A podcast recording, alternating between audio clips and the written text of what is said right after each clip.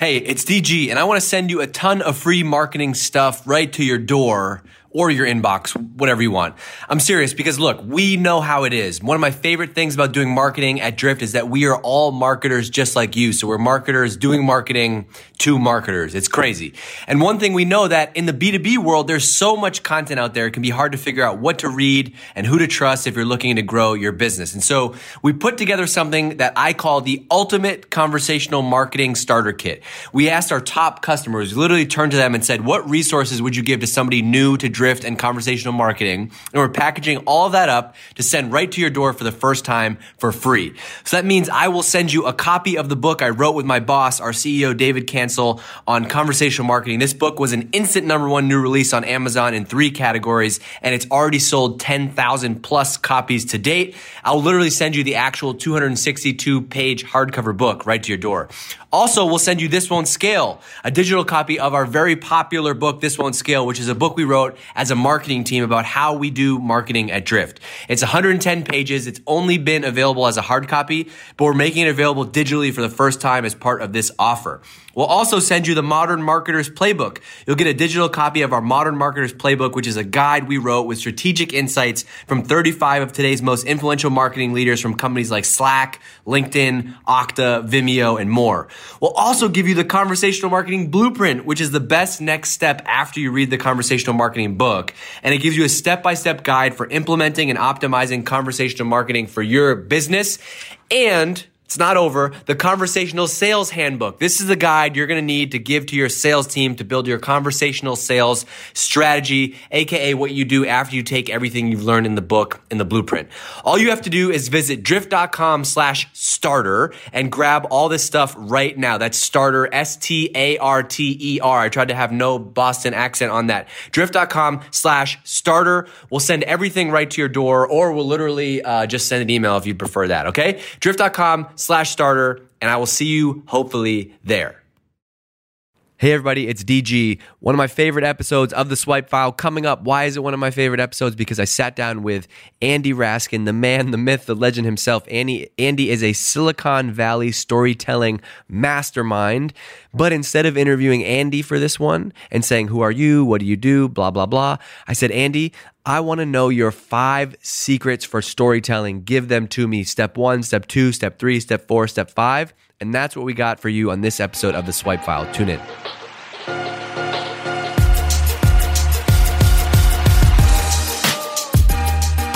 Andy Raskin, thank you for doing this. Oh man, my pleasure. You're one of my favorite people, which I tell you a lot. So Likewise. Don't let it go to your head. Which I tell you a lot. Don't let it go to your head. Okay, so we have the great honor of, of hanging out with you at SaaStr. We have not gotten kicked out.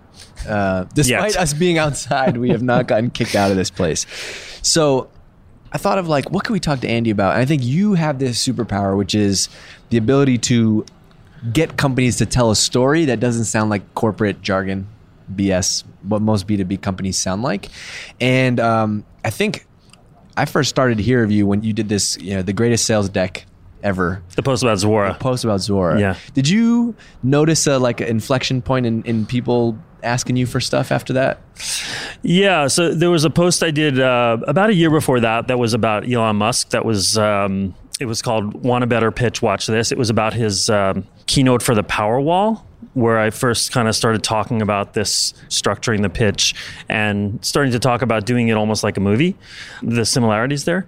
That one kind of really kickstarted my consulting business. But yes, uh, there's one that's gotten around 2 million views now uh, around the world. Holy so, cow. yeah, companies around the world, I've been totally privileged to work with them on uh, how the leadership team tells a story. Yeah. And then the following year, you did another one. You did an update. It was like the se- what, what was, was it, that what about? was the drift one? Um, yeah, that was about drift. So yeah, that was uh, the greatest sales pitch I've seen this year. I think it was. okay, so Zuora was ever. We were this year. So I can like go retroactively back to yeah, ever, and then still have that. You know, like yeah. Okay. So so anyway, I don't want to talk about us. I don't. What I want to talk about though is you told me that you will be nice enough to share the thing that you usually only share with CEOs, CMOs, which is you're kind of you have a recipe for telling these stories. Which I think if you're if you're a marketer watching this, you'd be crazy to not like literally print out Andy's framework. And so, you know, if you read the Zuora stuff, if you read the one you wrote about Drift, and you kind of read any of your other stuff, there's kind of like maybe four or five key ingredients. So I just you told me you do remember them, so that's good. So I want to I want to talk through them and just kind of give people this is for our marketing show, and I'm obsessed with having like frameworks. I don't think you can framework everything, but as far as like telling a story. So for example, I stole one from Steve Jobs that I use for all of our decks and landing pages, and it's like you know, it's five steps. It's like tell a story, pose a problem, blah blah blah, and that's been super helpful. But I like yours a little bit better, and I want to I want to go through the steps. Cool. Yeah. So, well, first of all, you know, you said it's a marketing thing. And first thing I would say is, you know, you're you're so lucky because you have the CEO mm. who, like, I think David Cancel sees the story as his job. To- you know? Totally agree. And, and which is fun to think about. If you go back and rewind any of the companies that have been great at this Salesforce, Benioff, Apple, Steve Jobs, Amazon, Bezos, Tesla, Elon Musk, right? All those CEOs do care that much about storytelling. Yeah. And, you know, marketing, of course, is going to be the storytelling kind of center of excellence that you're going to tell the story.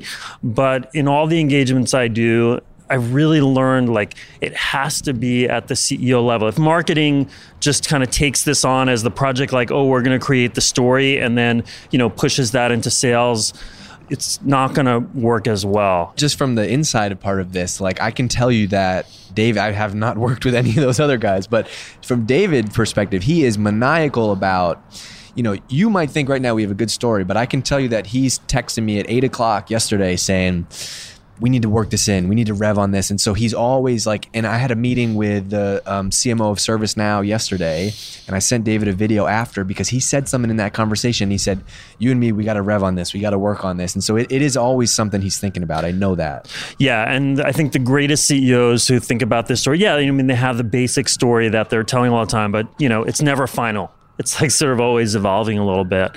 The framework that you talked about, and, and, like you said, it's just a framework. It's just some principles. Like it's not a template. The, the so, framework alone will not make you great. Yeah. The, the the the the thing that happens a lot is people say, you know, I, I tried that Zuora thing and didn't work. You, and Andy, you suck. yeah, uh, it doesn't work. So then they'll send it to me, and, and what, it, what, it, turns out, they've actually just sort of pasted their own logo uh, into the Zuora slides and like cha- and literally like pasted over a few words. Like we believe so, in the subscription economy. It, it, you make bicycles. Like they, what are you talking they, about? They have a, maybe a different economy, but you know, you know, every team that I work with, we kind of start with that kind of rough structure, but it never exactly works. We always have to kind of massage it into whatever is really, you know, going on for them. The structure is really the first thing is starting with this undeniable, relevant, kind of newish change in the world. Mm. And you know, this is essentially the same thing as what you you know the the play bigger folks are talking about. It's this point of view on what has changed? I'm, I'm, glad you mentioned them because that you should go read the book Play Bigger because they go and break down basically all the big companies in the last 20 years, very successful IPOs, all have this one thread in common is that they've created a category, and by definition, you can't really have a category. You know, we can't be creating a category about like these podcast mic covers, right? It's got to be something that has that big emotional story, and so I love your thing because it immediately starts with not a not a feature, not a product, but a hey, look this undeniable thing is happening in the world. Do you agree?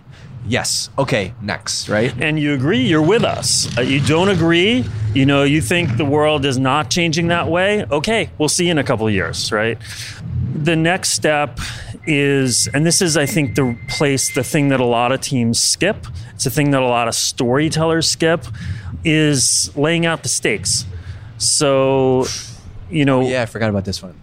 You know, because of this change, why, if you stick to the status quo, are you kind of on the road to ruin? I think I think it's in your article, but I think I have it somewhere in Evernote. It's like there will be winners and there will be losers, and you have to show the real pain of like not only can you agree that this shit is happening, but you're going to miss the boat, and here's what happens if you do. And not only that you're going to, but that it's already, if possible, like it's already happening. Like already, the winners are adapting, and if you don't adapt like you're on the road to, to losing. One of my favorite like our sort of national treasure storyteller, Ira Glass, This American Life. Yeah. This is one of his big things. We get a lot of great. I'm, I'm paraphrasing it, but a lot, we get a lot of great pitches for stories, but the good ones have to lay out the stakes.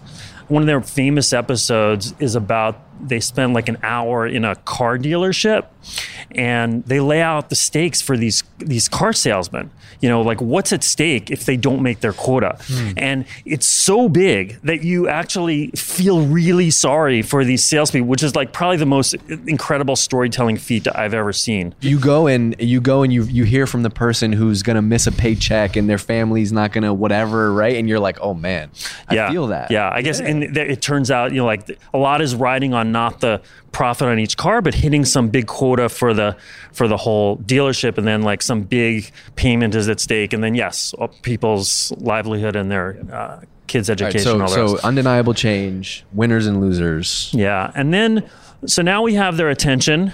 you know, they, they sort of see the stakes, and now the next thing they want to know is, well, what's it going to take to win?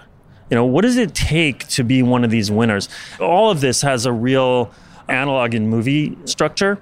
You know, that's kind of where I learned about all this stuff. I was pitching a company and it was going really badly until I sort of found this screenwriting book.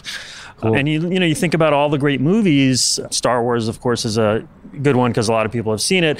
They lay out very early kind of what is this state that the hero has to get to that you know Obi-Wan is basically committing to help him get to you know in that movie it's destroying the Death Star you know in other movies it's something else. And can you do what I call is sort of like tease the promised land? Meaning like give a glimpse of it.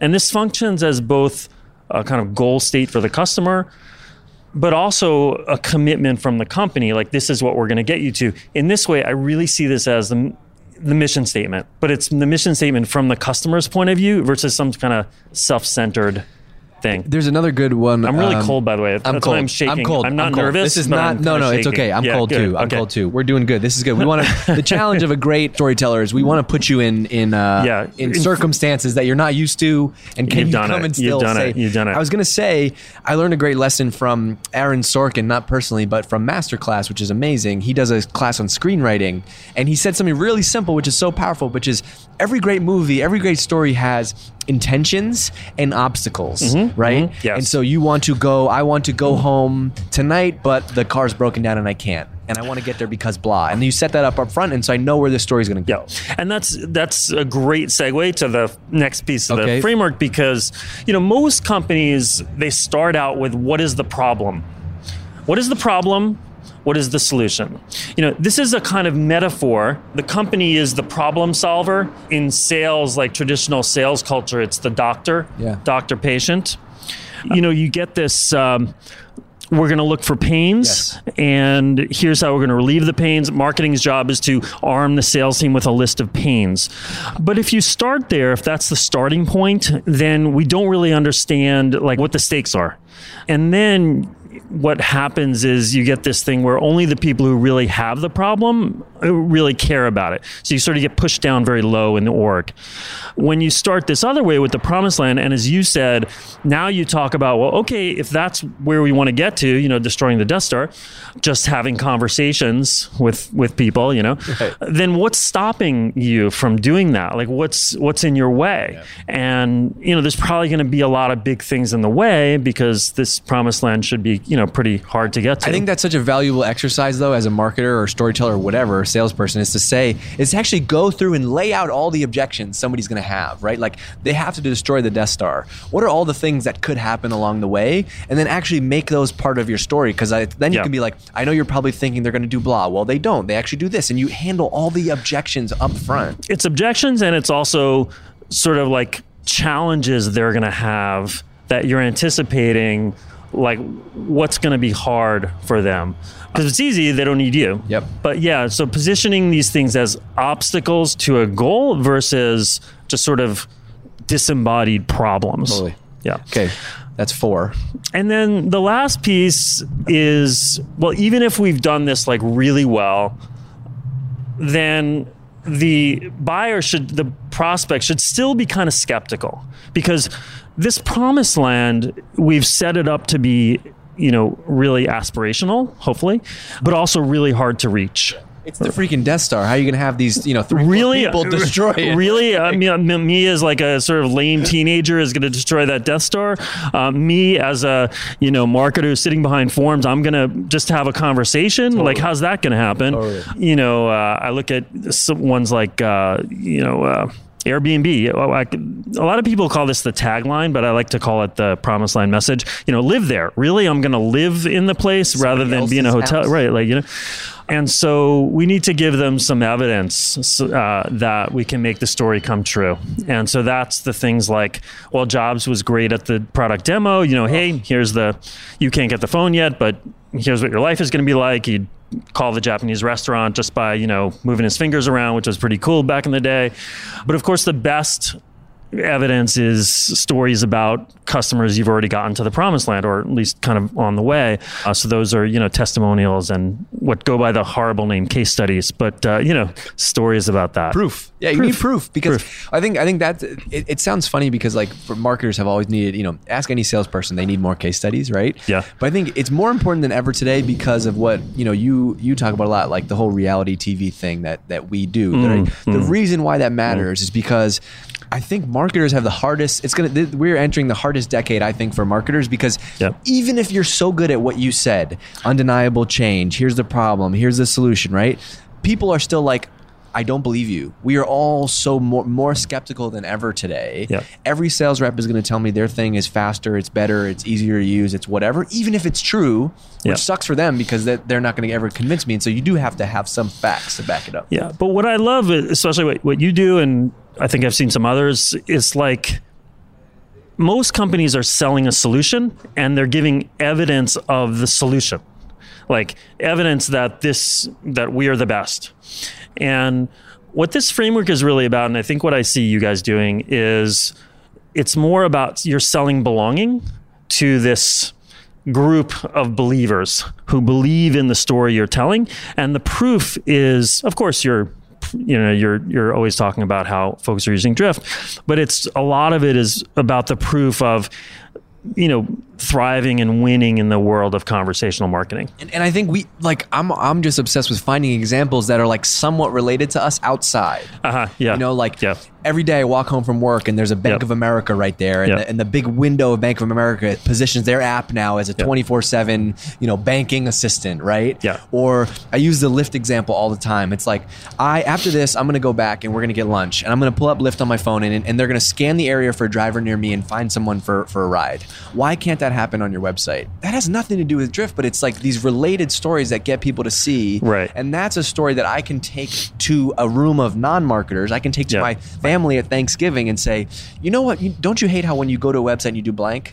Well, we're solving this problem. Yeah. My mom doesn't care about conversational marketing and and and sales tactics and that, but but but she knows the problem of like, yeah, I hate going to somebody's website and freaking waiting. Yeah, I, and you know th- this really gets to. It's not just that; it's everything you do. You know that thing where you're t- doing videos while you're you know walking and drinking your greens. It's that whole authenticity message. Of course, it it it stands alone, but it also is very connected. I think to the drift story. Everything you're doing is really goes back to that change in the world that you believe in, and that the whole company is What- kind of what built would you around. do before we wrap up? Because I'm I'm freezing too. What would you do if you're a company and you're you're a little bit newer, you know, newer company, newer startup, whatever, and you don't have all those case studies? Can you still do this in a compelling way without the facts yet? Yeah. So, I mean, first of all, it's a wake up call to say, hey, we let's do some kind of beta. Let's do let's do something like what you know that that it's really important. Can we get something like that? You know, I run a lot of workshops where early stage founders will come and they'll often ask this question, and so that's one of the things I say. But you know, there's, what's the best we can show them? Like, do we have maybe even maybe product demo is all we can do at this point, or, Quote whatever. from somebody saying this would be amazing if I blah. yeah, which is you know not great, but maybe that's the best Yeah. they the best they can do. All right, let's hit him with the recap if you can remember off the top of your head. Number one is state a, a big undeniable change happening in the world. Number two is show that there will be winners and losers. Stakes. Stakes. Number three, what's number three? Tease the promised land. Tease the promised land. Show them the path to the future. Number four, Summarize the obstacles and show how you can help overcome them. what he said. And then the fifth one is proof. Show examples. So awesome, Andy. I can't get enough of the stuff you write. So if you're watching this and you're not listening or, or reading Andy's stuff, go and check him out. A Raskin on, on Twitter, right? A Raskin on Twitter. Raskin yeah, on that's Twitter. right. Okay. That's right. Or connect on LinkedIn. LinkedIn. Uh, that's where I, that, that's where I'm always posting stuff. Yeah, I heard I heard you post some stuff over there too. I Yeah. dabble. I dabble. All right, Andy. Thank you for doing it. Hey, thanks for listening to another episode of The Swipe File. I'm having a lot of fun doing this podcast. And so, because it's fun for me, I hope it's fun for you. And it would mean the world if you could leave a review. Reviews really help. Uh, and so, go leave a review. Go to Apple Podcasts, leave a review. Let me know what you liked about the show, didn't like, want to hear more of. And also, if you're not already subscribed, make sure you go subscribe on Apple Podcasts, Spotify. The show is everywhere that you get your podcast, probably where you're listening right now. But if you want more content like this, if you want to go a layer deeper, join me on Drift Insider. It's drift.com slash insider. We're teaching courses, we're sharing videos, and we have exclusive content for people just like you in marketing that we do not share publicly. So go and check it out, drift.com slash insider.